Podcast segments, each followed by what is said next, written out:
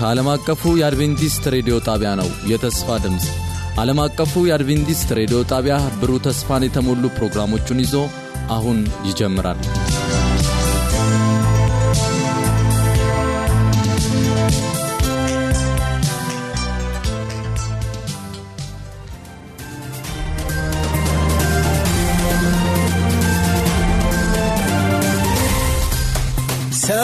ከእግዚአብሔር አፍ በሚወጣ ቃል ሁሉ እንጂ በእንጀራ ብቻ አይኖርም ተብሎ ተጽፏል።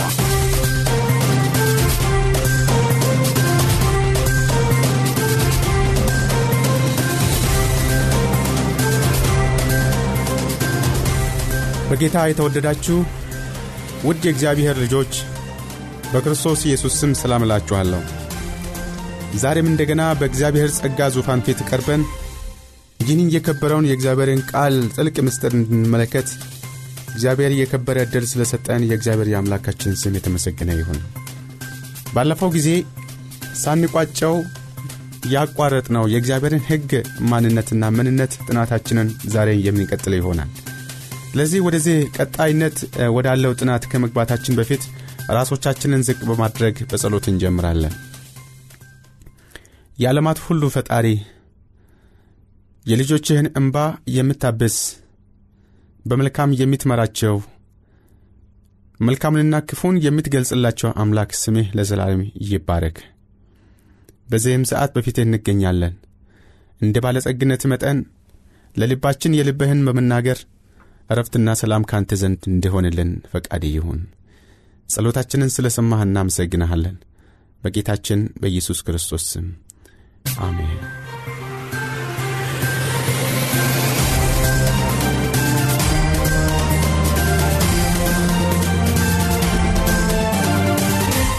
ባለፉት ሁለት ክፍለ ጊዜዎቻችን ላይ ስለ እግዚአብሔር ሕግ ጠቅለል ያሉ ሐሳቦችን እንዲሁም ደግሞ ዝርዝር ሐሳቦችን በመመልከት ቆይታ አድርገናል።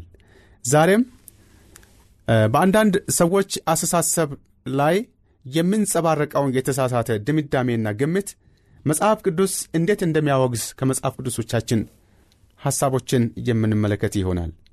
አንዳንድ ሰዎች ሲናገሩ ሕግ አያስፈልግም ወንጌል ከመጣ በኋላ ብሎ ይላሉ። ሕግና ወንጌል ምንድን ነው? ሕግ ምንድን ነው? ወንጌል ምንድን ነው?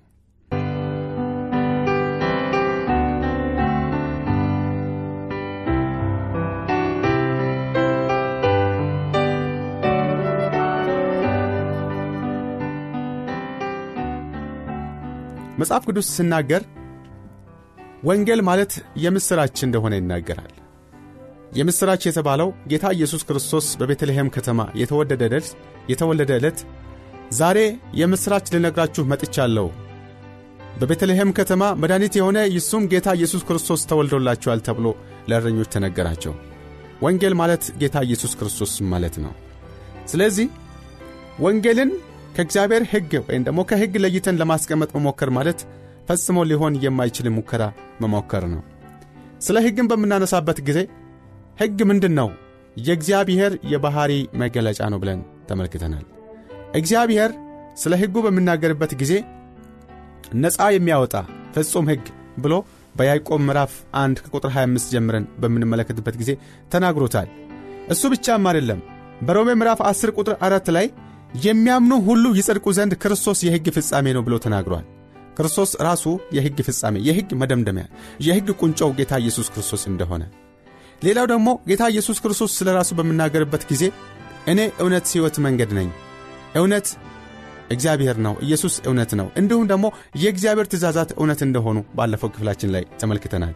ስለዚህ በእነዚህ ሐሳቦች ላይ ተመስርተን የእግዚአብሔር ሕግና ወንጌል እንዴት የተጣመሩ ነገሮች እንደሆነ በዚህ ጥናታችን ላይ የምንመለከት ይሆናል ማለት ነው።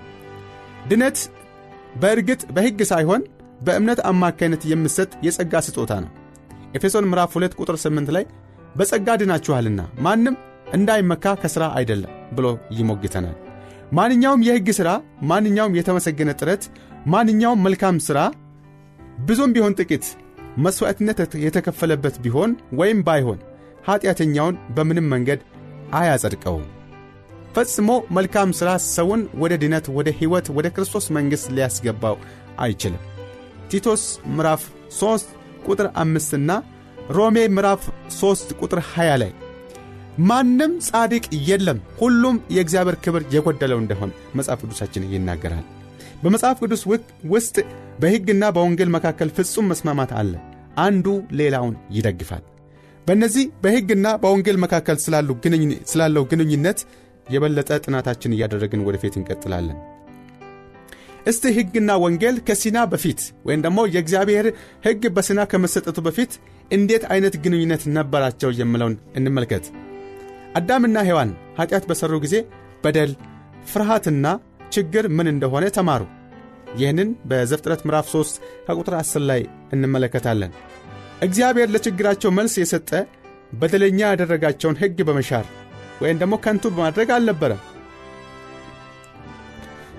ነገር ግን ነገር ግን ከእርሱ ጋር ወደ መጀመሪያው ኅብረትና ወደ መታዘዝ ለመመለስ ወንጌልን ሰጣቸው። ሕግን በመሻር ሳይሆን ሕግ ባለበት ወንጌል ተጨምሮ መጣላቸው። ይህ ወንጌል አንድ ቀን መጥቶ በክፉ ላይ ድልን የሚቀዳጀው በሚቀዳጀው የሴቲቱ ዘር በሆነው በአዳኙ አማካይነት የሚገኘውን የድነት ተስፋ ይዟል ዘፍጥረት ምዕራፍ 3 ቁጥር 15 ላይ ጌታ ኢየሱስ ክርስቶስ የሆነው ወንጌል የሆነው እውነት የሆነው አዳኝ የሆነው መጥቶ እነዚህን በኀጢአት የወደቁትን ሊያድናቸው እንደሚችል ወንጌል ተሰበከላቸው። እግዚአብሔር እንደሚያከናውኗቸው ያዘዛቸው እንዲያከናውኗቸው ያዘዟቸው የመሥዋዕት ሥርዓቶች ስለ ስርየት ጠቃሚ የሆነ ትምህርት አስተማሯቸው። ስርየት የሚገኘው ደም ሲፈስም ያው በአዳኙ ሞት መሆኑን አስተማራቸው የእንስሳ መሥዋዕት በእነሱ ፋንታ በመሞት የሚያስተሰርየውን አዳኙን እንደሚወክል በማመን የኀጢአት ይቅርታን አገኝ። ምክንያቱም በጸጋው ድነዋልና። ይህ የወንጌል ተስፋ ለሰብአዊ ዘር የተሰጠው ዘላለማዊ የእግዚአብሔር የጸጋ ቃል ኪዳን ማዕከል ሆነ። ዘፍጥረት ምዕራፍ 12 ከቁጥር 1 ና እስከ 3 ድረስ እንዲሁም ደግሞ ዘፍጥረት ምዕራፍ 15 ከቁጥር 4 ና 5 አልፎ ዘፍጥረት ምዕራፍ 17 ከቁጥር 1 እስከ 9 ለእግዚአብሔር ሕግ ከመታዘዝ ጋር የቀረበ ግንኙነት ነበረው። ለምሳሌ በዘፍጥረት ምዕራፍ 18 18 19ን በምናነብበት ጊዜ የእግዚአብሔርን ሕግ መታዘዝ የእግዚአብሔርን ፈቃድ መጠበቅ ከእግዚአብሔር ጋር ያለንን ግንኙነት እንዴት እንደሚያጠብቅ በዛ ቦታ ላይ እንመለከታለን። የእግዚአብሔር ቃል ኪዳን ዋስትናው የወንጌል ማዕከል የሆነው ከዓለም ፍጥረት ጀምሮ የታረደው በግ የእግዚአብሔር ልጅ ነበረ። ዮሐንስ ራእይ ምዕራፍ 13 ከቁጥር 8 ላይ የእግዚአብሔር ጸጋ ሥራውን የጀመረው አዳምና ሔዋን ኀጢአት እንደሠሩ ወዲያው ነበር። ዳዊት የእግዚአብሔር ምሕረት ግን የእግዚአብሔር ምሕረት ግን ከዘላለም እስከ ዘላለም በሚፈሩት ላይ ጽድቁም በልጅ ልጆች ላይ ነው። ቃል ኪዳኑን በሚጠብቁ ትእዛዛቱንም ያደርጉ ዘንድ በሚያስቡ ላይ ነው ብሏል መዝሙር 103 ቁጥር 17 ና 18 ላይ ይህን ሐሳብ እናገኛለን። እንግዲህ ከሲና በፊት ወንጌልና ሕግ እንዴት እንደተቀናኙ እንዴት እንደታረቁ በዚህ ሐሳብ ተመልክተናል። እግዚአብሔር አስቀድሞ ለአዳምና ለሔዋን በኀጢአት በወደቁ ጊዜ ሕጉን እንደ መሻር ሕጉን እንዳላስፈላጊ ነገር እንደ ማንሳት ምንድነው የሰጣቸው? ወንጌልን ሰጣቸው። ያ ወንጌል ምንድን ነው ክርስቶስ መጥቶ ከኀጢአታቸው ሊያድናቸው እንደሚችል አረጋገጠላቸው። ያንኑ ቃል ኪዳን እግዚአብሔር ለአብርሃም ሲያረጋግጥለት ኪዳንን በዘርህና በእኔ መካከል አጸናለሁ ብሎ ተናገረ። ያ የእግዚአብሔር ቃል ኪዳን የወንጌልን ምስክርነት የእግዚአብሔርን ተስፋ የኢየሱስ ክርስቶስን መገለጥና ለሰው ልጆች ኀጢአት ራሱን አሳልፎ እንደሚሰጥ የሚያበስር ታላቅ ዜና ነበረ። ከዛ ከሲና በኋላ ሕግና ወንጌል እንዴት ተገናኙ? ከሲና በኋላ ሕግና ወንጌል ያላቸው ግንኙነት ምንድን ነው የምለውን ደግሞ ስንመለከት በአስርቱ ትእዛዛትና በወንጌል መካከል ያለው ግንኙነት የቅርብ ግንኙነት የሕግንና የወንጌልን ጥምረት የበለጠ ያጎለዋል። ለምሳሌ የሕግ መግቢያው እግዚአብሔር አዳኝ እንደሆነ ይገልጻል። ዘጻት ምዕራፍ 20 ቁጥር 1 ላይ የአስርቱ ትእዛዛትን አዋጅ ተከትሎ እግዚአብሔር የእስራኤልን ልጆች የእርሱን የሚያድን ጸጋ እንደሚያመለክቱ የሚያመለክቱ መሥዋዕቶች የሚቀርቡበትን መሠዊያ እንዲያቆሙ አዘዛቸው እግዚአብሔር ከሕዝቡ ጋር የሚያድርበትንና የእርሱን በረከቶች የሚካፈልበትን ኀጢአታቸውን ይቅር የምልበትን የቤተ መቅደስን ሥራ በተመለከተ አብዛኛውን ሜዳዊ ሥርዓት ክፍል የሰጠው በሲና ተራራ ላይ ነበረ። ዘጸአት ምዕራፍ 24 ከቁጥር 9 እስከ 13 9 እስከ 31ን ልናነብ እንችላለን። እነዚህ ከሲና በፊት የነበሩ ቀላል የመሥዋዕት ሥርዓቶች መገለጫዎች እንደ ጥላ ይገልጹ የነበሩት ኀጢአተኞችን የሚያድነውን የክርስቶስን የማማለድ ሥራና የእግዚአብሔርን ሕግ ሥልጣንና ቅድስና ማረጋገጫ ነበረ። የቤተ መቅደስ አገልግሎቶች እያንዳንዱ ገጽታ አዳኙን ይደሙ የነበሩ መሥዋዕቶች ሰብአዊ ዘርን ከሕግ ኩነኔ ወደሚያድነው የእርሱ የስርየት ሞት የሚያመለክቱ ነበሩ። ትእዛዛቱ አስርቱ ትእዛዛት ማለት ነው። በታቦቱ ውስጥ በተደረጉ ጊዜ ሜዳዊ ሥርዓቶች የእግዚአብሔር ከሰጣቸው ሕዝባዊ ደንቦች ጋር በሕግ መጽሐፍ ውስጥ ተጽፈው ከኪዳኑ ታቦት አጠገብ በሕዝቡ ላይ ሊመሰክሩባቸው ተቀምጠው ነበረ። ዘዳግም ምዕራፍ 31 ቁጥር 26 ላይ ኀጢአት በሠሩ ጊዜ ይህ ሁሉ ምስክር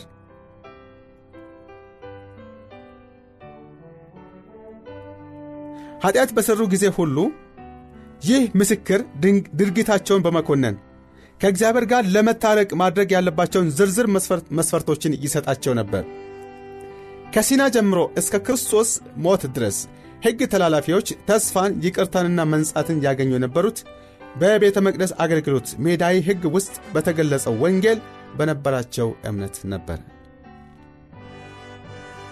ስለዚህ ከሲና ተራራ በኋላ ሕግና ወንጌል ያላቸው ግንኙነት ምን አይነት ነበር? በአገልግሎት ሥርዓቶች፣ በመሥዋዕት ሥርዓቶች ውስጥ ክርስቶስ ለሰው ልጆች ኀጢአት ራሱን አሳልፎ እንደሚሰጥ የሚገልጽ ማብራሪያን ይሰጡ ነበረ። ዛሬስ ሕግና ወንጌል ከመስቀል በኋላ ከክርስቶስ መስቀል በኋላ ያላቸው ግንኙነት ምን ይመስላል? ብዙ ክርስቲያኖች እንደተመለከቱት የክርስቶስ ሞት ሜዳዊ ሥርዓቶችን የደመሰሰ ሲሆን የአስርቱ ትእዛዛት ጠቀሜታ ግን ቀጣይነት ያለው መሆኑን መጽሐፍ ቅዱስ አረጋግጧል። እስቲ እነዚህን ሥርዓቶች እነዚህን የመጽሐፍ ቅዱስ ክፍሎች እንመልከት። ሜዳዊ ሥርዓቶችና ወይም ደግሞ የመተዳደሪያ ሥርዓቶችና አስርቱ ትእዛዛት እንዴት ባለ ሁኔታ ቀጣይነትን እንዳገኙና እንደተቋረጡ ለመግለጽ አንድ ሜዳዊ ሥርዓትን በተመለከተ ክርስቶስ በሞተ ጊዜ የመሥዋዕት ሥርዓት የሚወክለውን ትንቢታዊ ምልክት ወደ ፍጻሜ ያመጣው ጥላው ከአካል ጋር ስለተገናኘ ሜዳዊ ሥርዓት ወደ ፍጻሜ መጣ። የመሲሁ ሞት መሥዋዕትና ቁርባንን ያስቀራል። ዳንኤል ከብዙ ሚት ዓመታት በፊት ይህንን ትንቢት ተናግሮ ነበር። ዳንኤል ምዕራፍ 9 ቁጥር 27 ላይ ክርስቶስ የሞተ ጊዜ የቤተ መቅደሱ መጋረጃ ከሰብአዊ ኃይል ውጭ በሆነ ሁኔታ ከላይ እስከታች ተቀዶ ነበር። ማቴዎስ ወንጌል ምዕራፍ 27 ቁጥር 51 ላይ ይህም የቤተ መቅደስ አገልግሎት መንፈሳዊ ጠቀሜታ ወደ ፍጻሜ መምጣቱን ያመለክት ነበረ። ምንም እንኳን ሜዳዊ ሕግ ከክርስቶስ ሞት ከክርስቶስ ሞት በፊት ጠቃሚ ሚና ቢኖረውም ሊመጡ ስላሉ ነገሮች ጥላ ሆኖ ብቻ ነበር ያገለግል ነበረው። ስለዚህ እነዚህ ነገሮች ጉድለቶች የራሱ የሆነ ጉድለት ነበረበት ጉድለት ነበረበት። አገልግሎቱ ጊዜያዊ ስለነበር የመታደስ ዘመን እስኪመጣ ድረስ ያውም ክርስቶስ እንደ እውነተኛ የእግዚአብሔር በግ እስከ ሞተበት ጊዜ ድረስ በእግዚአብሔር ሕዝብ ላይ ተጭኖ ነበር።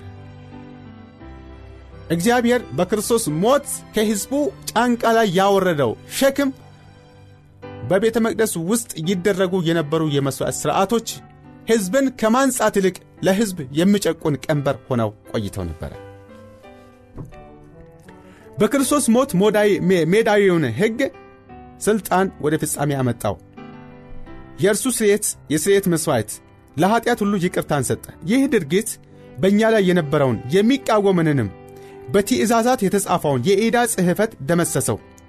እርሱንም በመስቀል ጠርቆ ከመንገድ አስወግዶታል። ቆላስያስ ምዕራፍ 2 ቁጥር 14 ላይ እንዲሁም ደግሞ ዘዳግም ምዕራፍ 31 ቁጥር 26 ላይ ከዚያ በኋላ በማንኛውም መንገድ ቢሆን ኀጢአትን ማስወገድ ወይም ሕሊናቸውን ማንጻት ያልቻሉትን እነዚያን በከፍተኛ ጥንቃቄ ይደረጉ የነበሩትን ሥርዓቶችን ማከናወን አስፈላጊ አልነበረም።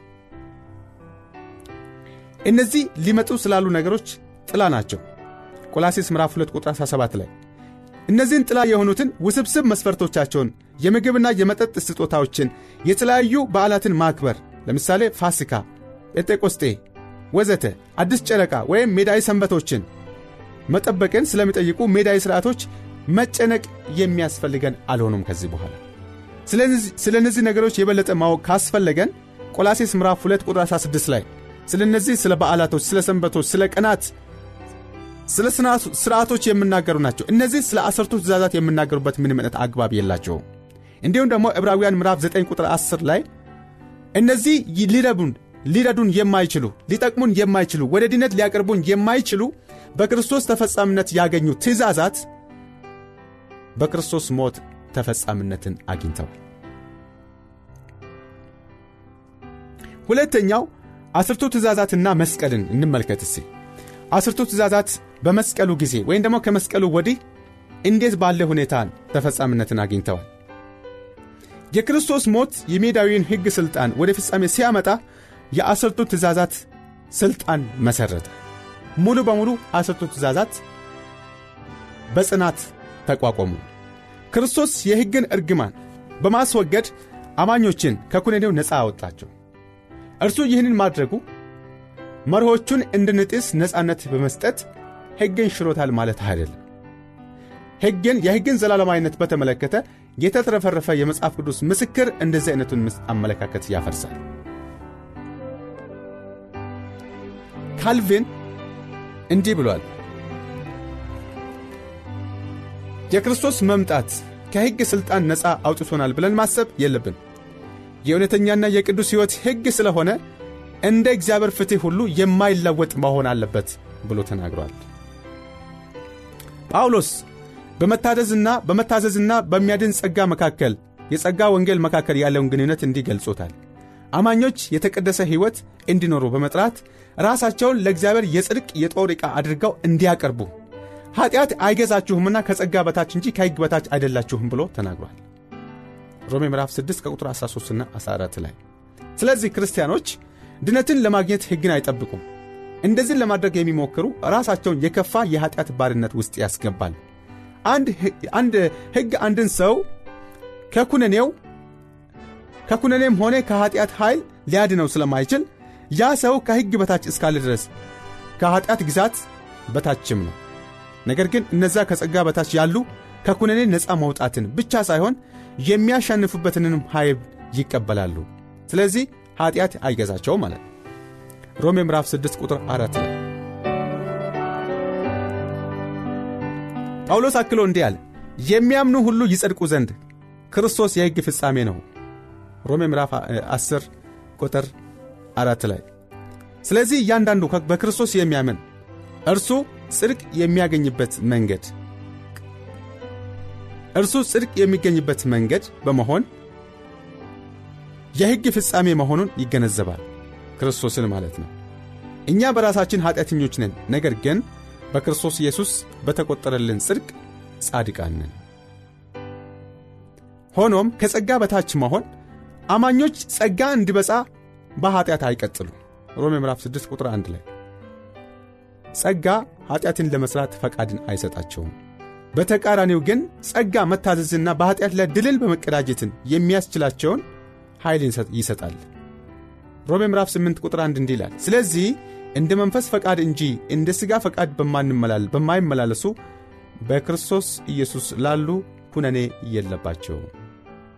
ይህ ነው የመጽሐፍ ቅዱስ ማረጋገጫ። የክርስቶስ ሞት የሕግን ዓለም አቀፋዊ ሥልጣን በመደገፍ ሕግን አጎላው። አስርቱ ትእዛዛት የሚለወጡ ቢሆን ኖሮ እርሱ መሞት አያስፈልገውም ነበር። ነገር ግን ይህ ሕግ ፍጽምና ፍጹምና የማይለወጥ ስለሆነ እርሱ የበየነውን የሞት ቅጣት ለመክፈል ሞት አስፈለገ መሞት አስፈለገ። የእሱን አስደናቂ መሥዋዕት የሚቀበሉ ሁሉ የዘላለምን ሕይወት እንዲያገኙ በማስቻል ክርስቶስ ይህንን ጥያቄ በመስቀል ላይ በመሞት ሙሉ በሙሉ አሟላ። እንግዲህ ለእግዚአብሔር ሕግ መታዘዝ የሚያስፈልገን ለምንድን ነው? ሰዎች በመልካም ሥራቸው ድነትን ማግኘት አይችሉም። መታዘዝ በክርስቶስ የዳኑ የሚያፈሩት የጽድቅ ፍሬ ነው። በተለይ በመስቀል ላይ በተገለጸው በእርሱ አስደናቂ ጸጋ አማካይነት እግዚአብሔር ሕዝቡን ከኀጢአት ቅጣትና እርግማን ነፃ አውጥቷቸዋል። ምንም እንኳን ኀጢአተኞች ቢሆኑ ክርስቶስ የዘላለምን ሕይወት ሊሰጣቸው የራሱን ሕይወት ሰጠ።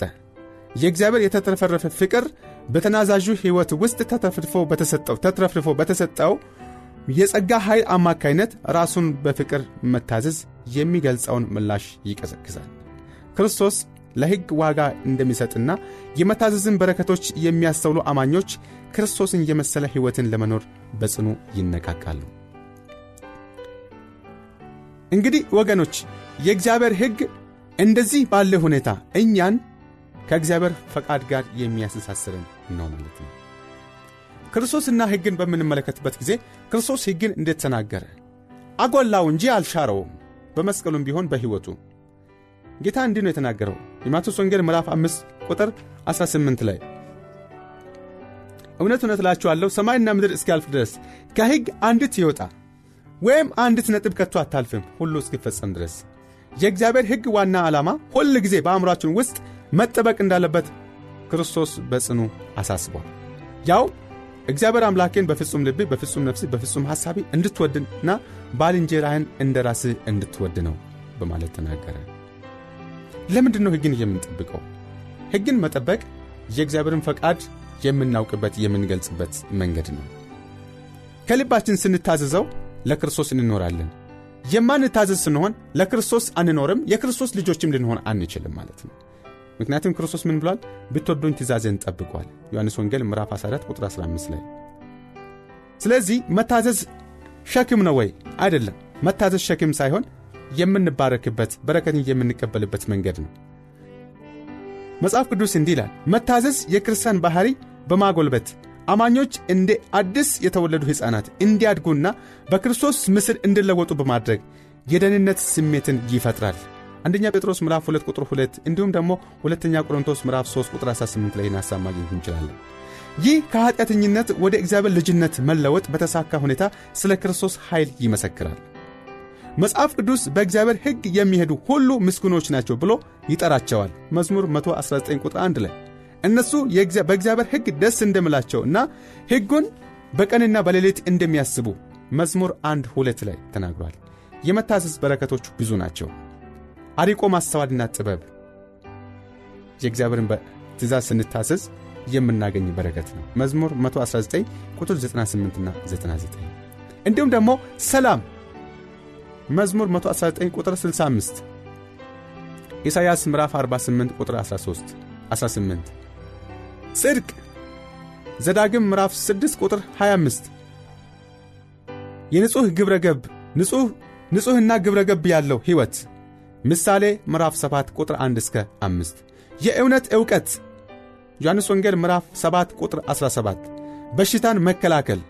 ዘጸአት ምዕራፍ 15 ቁጥር 26 ረዥም ዕድሜ! ምሳሌ 3 1ና 2 ምሳሌ 4 10 እና 22 የጸሎት መልስ! እንደሚመለስለት ማረጋገጫ ማግኘት። አንደኛ ዮሐንስ ምዕራፍ 3 ቁጥር 22 እንዲሁም ደግሞ መዝሙር 66 18 እንድንታዘዘው እየጋበዘን እግዚአብሔር ብዙ በረከቶችን ቃል ይገባልን። ዘሌዋውያን ምዕራፍ 26 ከቁጥር 3 እስከ 10 ዘዳግም ምዕራፍ 28 1 እስከ 12 በአዎንታዊ መልኩ ምላሽ ስንሰጥ የእርሱ የተለየ ሀብት የካህናት መንግሥትና ቅዱስ ሕዝብ እንሆናለን። ከምድር ሕዝቦች ሁሉ በላይ ከፍ ያል ራስ እንጂ ጅራት ያልሆን እንሆናለን። ዘዳግም ምዕራፍ 28 ከቁጥር 1 አልፎ 13 ላይ ስለዚህ የእግዚአብሔርን ሕግ በምንታዘዝበት ጊዜ በተለየ ሁኔታ የእግዚአብሔር ልጅነትን ማዕረግ እንቀበላለን ማለት ነው። የእግዚአብሔር ሕግ ልክ እንደ እግዚአብሔር ጻድቅ እንደ እግዚአብሔር ፍጹም እንደ እግዚአብሔር በጎ የሆነ ነው። እንደ እግዚአብሔር ሙሉ የሆነ እኛን ደግሞ ወደ እግዚአብሔር አምሳልነት የሚቀይር ነው። በሁሉም በኩል የእግዚአብሔርን ፈቃድ ስንታዘዝ እግዚአብሔር ከእኛ ጋር አብሮ ለመሆኑ ሁል ጊዜ ማረጋገጫችን እናገኛለን ማለት ነው። የተወደዳችሁ እግዚአብሔር አምላክ በቃሉ ውስጥ ይህንን እውነት አስቀምጠልን ይህንን እውነት በመታዘዝ በመታዘዝ የሚገኘውን በረከት ተካፋይ እንድንሆን እግዚአብሔር አምላክ ጸጋውን ያብዛል እግዚአብሔር ባርካችሁ የተወደድከ አምላካችን ሆይ እናመሰግንሃለን። በጸጋህና በምረትህ ስለ ደገፍከን ስላቆምከን፣ አሁንም እንለምናሃለን። ጌታ ሆይ ባርኮትህ በእኛ ላይ ይሁን። ኀጢአታችንን በኢየሱስ ስም ይቅር በለን። ከዚህ በኋላ ሕግህን በኃይል መታዘዝ እንድንችል ጌታ ሆይ ጸጋ ይብዛልን። በመልካሚያ አስበን፣ ሁሉ እንደ ፈቃድ ይሁን። በጌታችን በኢየሱስ ክርስቶስ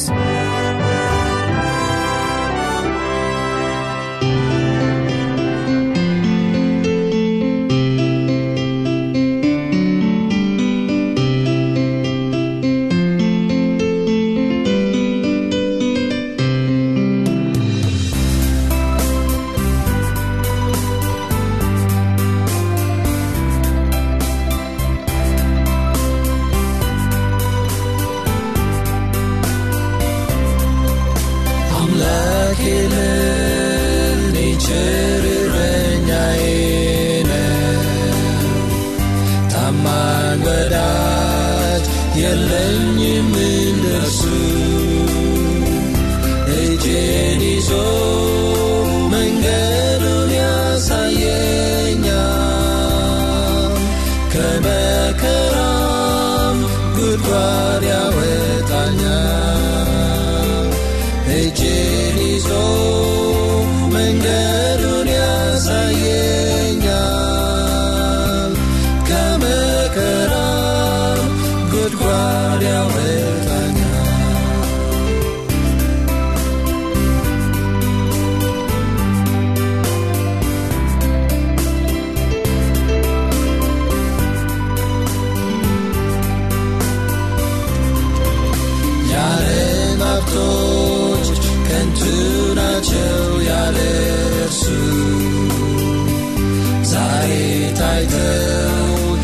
de van